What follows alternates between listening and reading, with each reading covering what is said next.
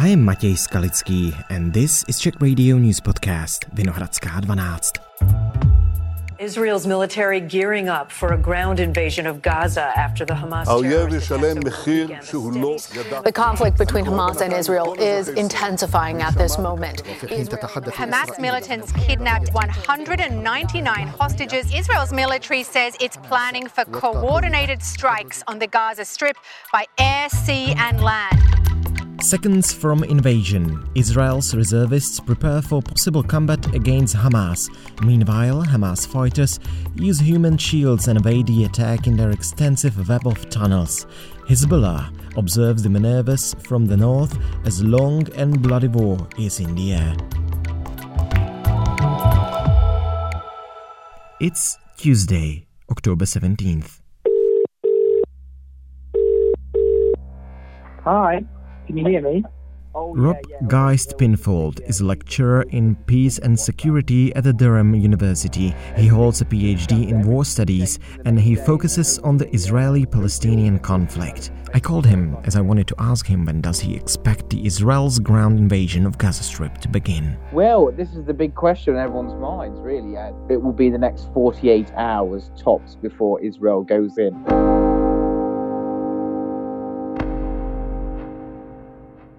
What they're trying to do at the moment is get as many civilians to leave northern Gaza as they possibly can and to degrade Hamas's military capabilities as much as they can remotely uh, through these airstrikes that we're seeing at the moment before we go in. So the thing is that Israel kind of at this moment has the advantage in terms of it can choose when to go in. Okay, yes, Hamas managed to achieve something that no other Arab state or adversary has achieved in terms of holding so much territory, inflicting so many casualties, Israeli casualties, including primarily those were civilian casualties, by the way. But at the same time, the attack was eventually repulsed. So Israel can choose when to go in. So it's taking its time, making sure the reserves are all mobilized. The northern front uh, is sufficiently staffed with reservists and regular troops to deter uh, Hezbollah as much as they can do. And then only once that is all in place and Hamas uh, is degraded as much as it possibly can remotely from airstrikes and artillery strikes, only then will Israel want to go in. How massive the response to the terrorist attacks from October 7th will be? How many soldiers will be involved? Well, more Israeli reserves at the moment have been um, mobilized than any time in history. So, just to recall, uh, Israel has a conscript army it does have regular soldiers that serves. That soldiers can choose to serve beyond their mandatory military service. But the great strength of Israel's army traditionally has been its reserves. These are civilian Israelis that train for a few weeks to a month every year, and the idea being that they can then, if they are required, they can immediately turn up at their nearest military base and um, report for duty. So that is the core of the Israeli Defense Forces and that's what Israel will be relying on. Uh, as I mentioned, though, I think a lot of those reserves, those over 350,000 reserves that are being mobilized, will not actually be sent into Gaza. Israel's greatest fear, and one of the reasons why they are taking some time to go in, is a war on multiple fronts. Israel has gone into the Gaza Strip before, and that's on Israel's southern border. But Israel is even more concerned by Hezbollah than they are by Hamas. Now, Hezbollah operates within southern Lebanon, which is on Israel's northern border. And Hamas and Hezbollah are very, very closely linked. Hezbollah actually was responsible for helping Hamas form itself in the very beginning in terms of uh, giving it training and logistical support and resources. Uh, so Israel is much more scared of Hezbollah than they are of Hamas. So many of those reserves will actually be sent to the northern front to deter Hezbollah from starting another front while Israel is bogged down inside Gaza. If Israel is scared of fighting on multiple fronts. What type of ground operation should we expect? Well, that's hard to tell because at the end of the day, Israel has never wanted to go into Gaza. Don't forget, Israel withdrew from 80% of the Gaza Strip, ending its occupation of 80% of the territory in the early 90s. Israel left the rest of the territory in 2005 withdrawing around 11,000 of its own soldiers and settlers from the territory. And since then, despite the fact that Hamas has been in power and Hamas is very much inimical to Israel and even to Israel's existence, and some would even argue the Jewish people, Israel has let Hamas stay in power. And one of the reasons they've done that is because they know that going into Gaza to replace Hamas through regime change will be an extremely messy, prolonged counterinsurgency campaign. This is one of the most densely populated areas in the world. Gaza City itself, in particular, that's in the northern Gaza Strip, the area which Israel has ordered Gazan civilians to evacuate from, 1.1 uh, people. And Israel's greatest nightmare is that it becomes stuck down, bogged down in this counterinsurgency campaign in this very, very dense urban terrain, occupying a people who do not want to be occupied with no end in sight to that occupation. Uh, and, and that's something that I hope Israeli policy planners are thinking about. What comes after Hamas? Okay, there's all sorts of talk about regime change and removing and toppling Hamas, but what do you do afterwards? Is Israel going to occupy the territory forever? Is there anyone they can hand it over to? Those are big questions that I haven't heard anyone from the Israeli government answer in the last week since those horrible attacks last Saturday.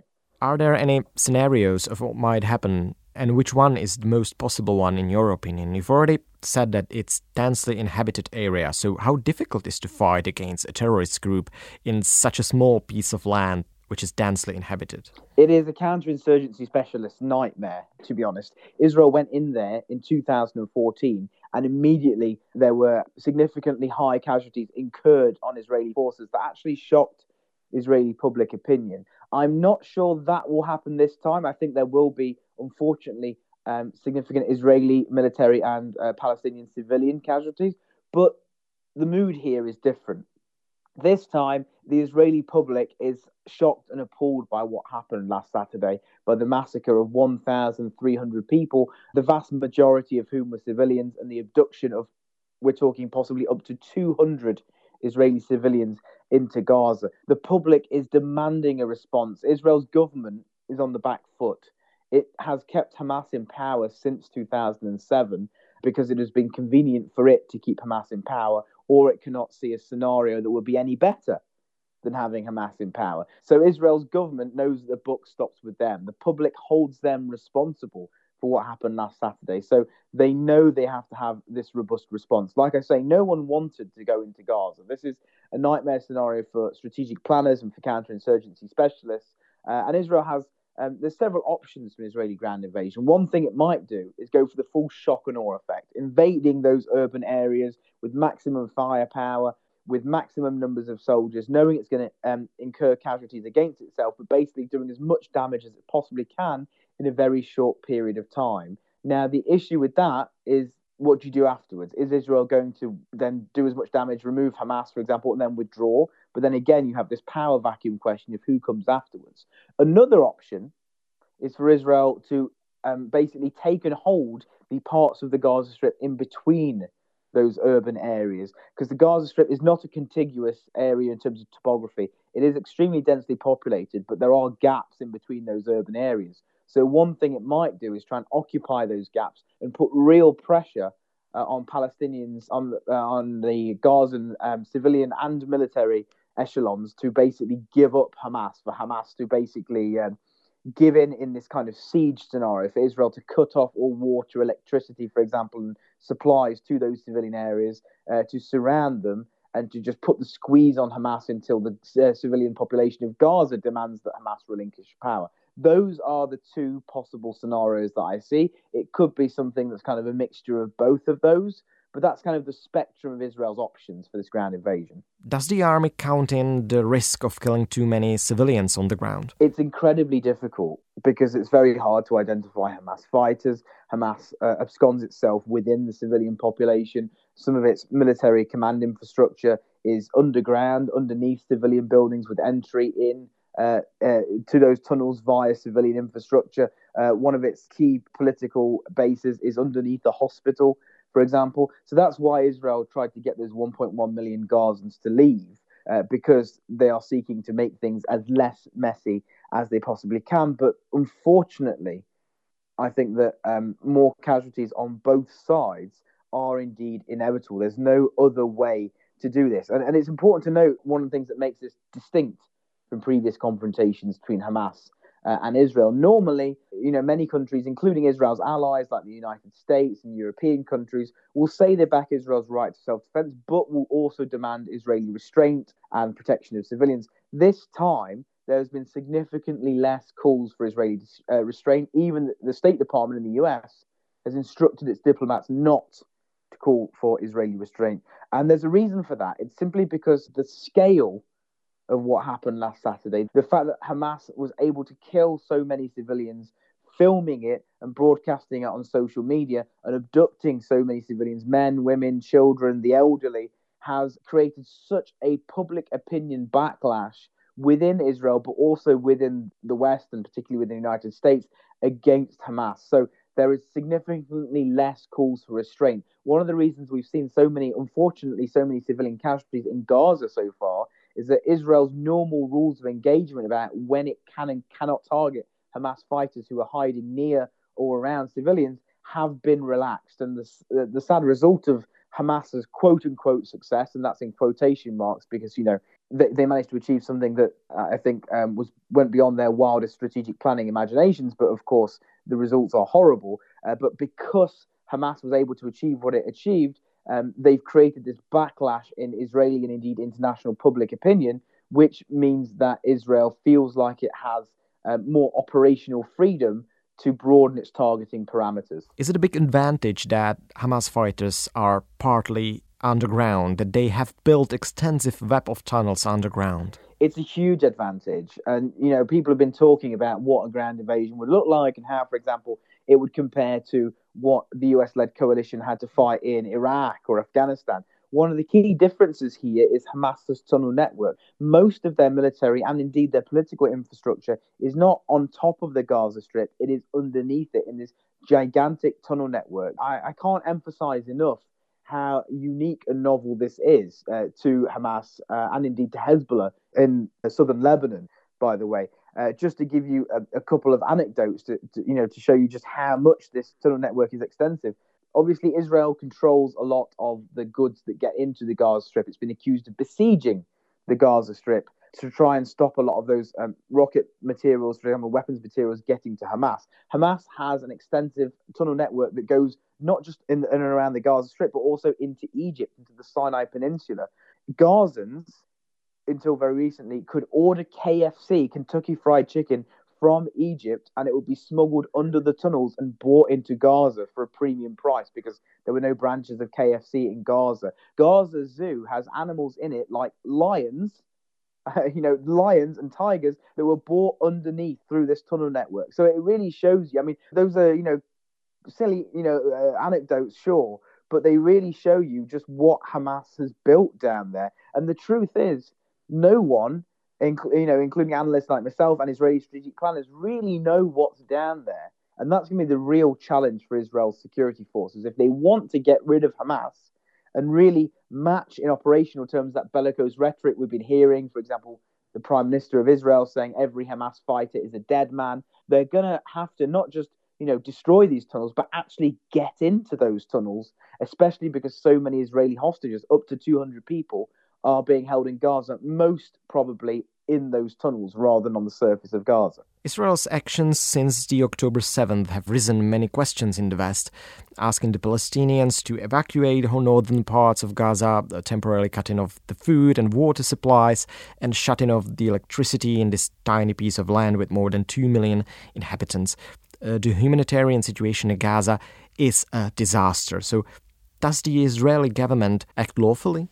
Well, it's hard to. I mean, to cut a long story short, I don't think either side is particularly bound by the laws of war here, simply because both sides are, are fighting a very, very messy conflict. You know, you could argue, are any armies really entirely bound by the laws of war? But the gloves here are off. As I said to you before, Israel would have certain um, operational limitations about where it where it can and can't bomb in Gaza, thinking about civilians, for example, even if there were high value military targets on the ground. Uh, but those rules of engagement have been significantly loosened. I think, unfortunately, both sides will bend or ignore the laws of war. Uh, we saw Hamas do that, obviously, last Saturday, targeting Israeli civilians in their homes, uh, innocent people, children. Uh, these aren't religious, ideological settlers, by the way. You know, a lot of the time with these rounds of confrontation, you see the casualties are normally uh, or often settlers or soldiers in occupied territory. These were civilians inside Israel, and that's why Israeli public opinion is so incensed by this that the gloves are off in terms of um, a loosening of those operational restrictions in Gaza.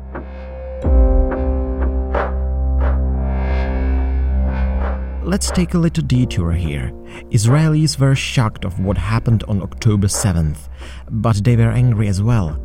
Angry with Hamas, angry with their own government, which didn't help them at all.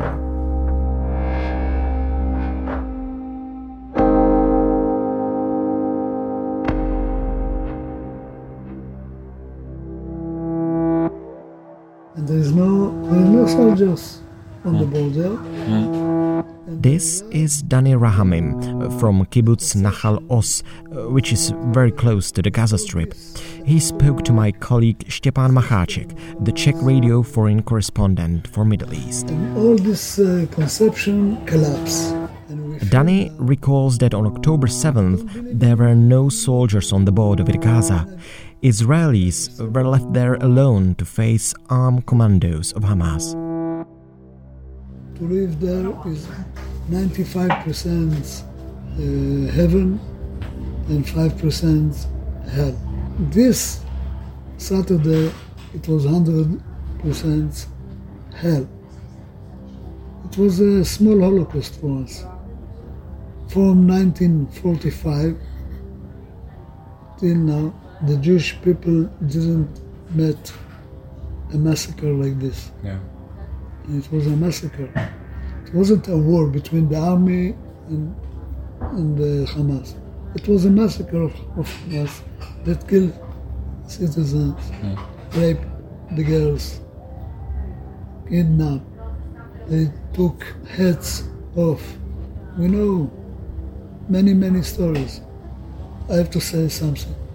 You know, we argue here in my, my family before you came. How are we gonna fight them?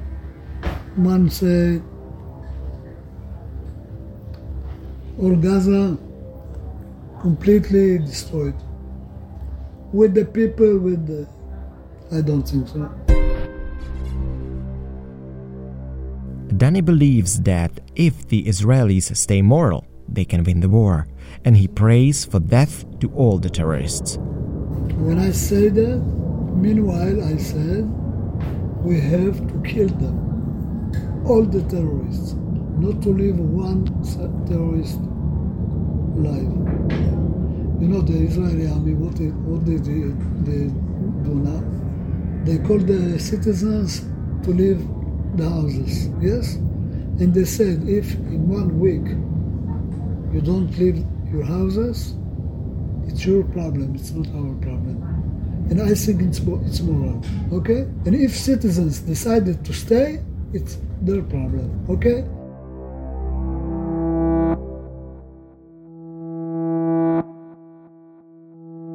Most of the Gazans want to live normal life, he believes, Uh, but the fight against Hamas terrorists is necessary, and winning is essential. But uh, we have to fight them till we, we win, complete win. And this monster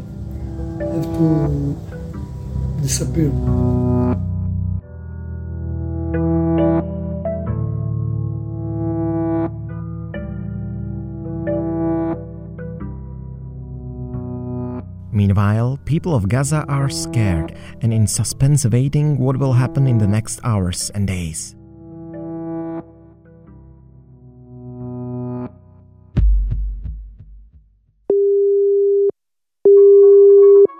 Hello. Hi, this is Matěj Skalický from Czech Radio. Hi, Mati. How are you? I'm fine, how are you?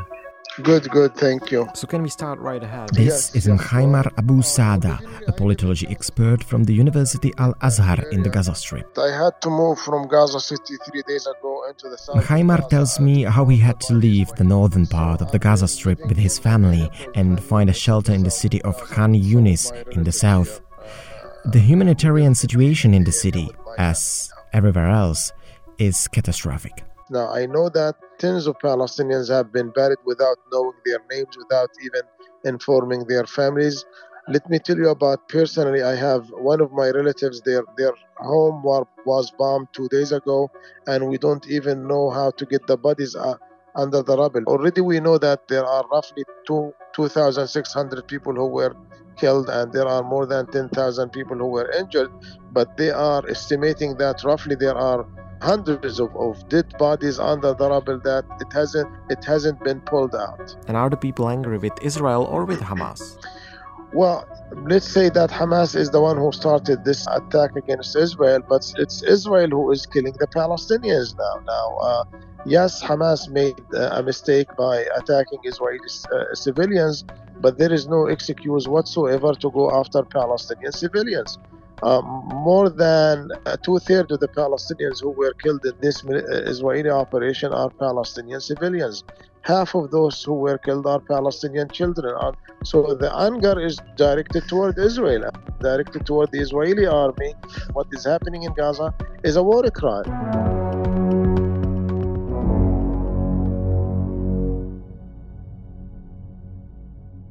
However, some Gazans are angry with Hamas as well, Mhaimar told me. They blame Hamas for provoking Israel by taking hostages and killing civilians. Mhaimar feels that this war will be his last. When the fighting finally stops, he will leave, as the Gaza Strip holds no future for him. 16 years, enough is enough. It's just not logical anymore here.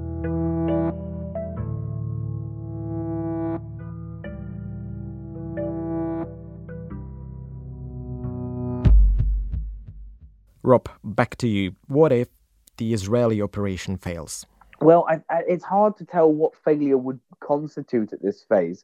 I don't think Israel is going to be militarily repulsed and expelled from the Gaza Strip. What I think is a much more likely scenario is some kind of grey area or a halfway house. You know, this has often been uh, compared within Israel to Israel's 9 11 simply because of the shock, the horror, the revulsion, the number of casualties, uh, and the feeling that you know we need to do something, we need to hit back. And I think that comparison is apt, but also in terms of the response to those atrocities. Because, you know, after 9 11, what did we see? We saw the US occupy Iraq and Afghanistan for very, very long periods of time with this hubristic perception that we can go in, we can institute regime change, get rid of who's in power, and we don't really need to think about any long term planning. You know, it's just all going to be fine. We need to just get boots on the ground, uh, and then we can choose when to leave and who to put in power. That was all proven so horrendously wrong, and I think Israel runs the risk of doing the same thing in Gaza. I don't think Israel is going to get uh, ejected forcefully from Gaza. I think it's much more likely that Israel, without a long term plan about who is going to replace Hamas, what a day after Hamas scenario is going to look like, is going to find itself sinking into a long term, indefinite occupation that generates Israeli and Palestinian casualties on a daily or weekly basis, that um, turns global opinion more and more against Israel, that generates societal dissent within Israel against the policy, and has no real end in sight. It might end up that, you know, the worst case scenario, I think, is a long term occupation um, that costs a lot of Israeli Palestinian lives and just results in the return to some kind of post withdrawal status quo. If Hamas isn't in power, it would be a similar organization and no real Israeli plan for the day after. And that's all for today. This was an English version of the episode of Czech Radio News Podcast Vinohradská 12.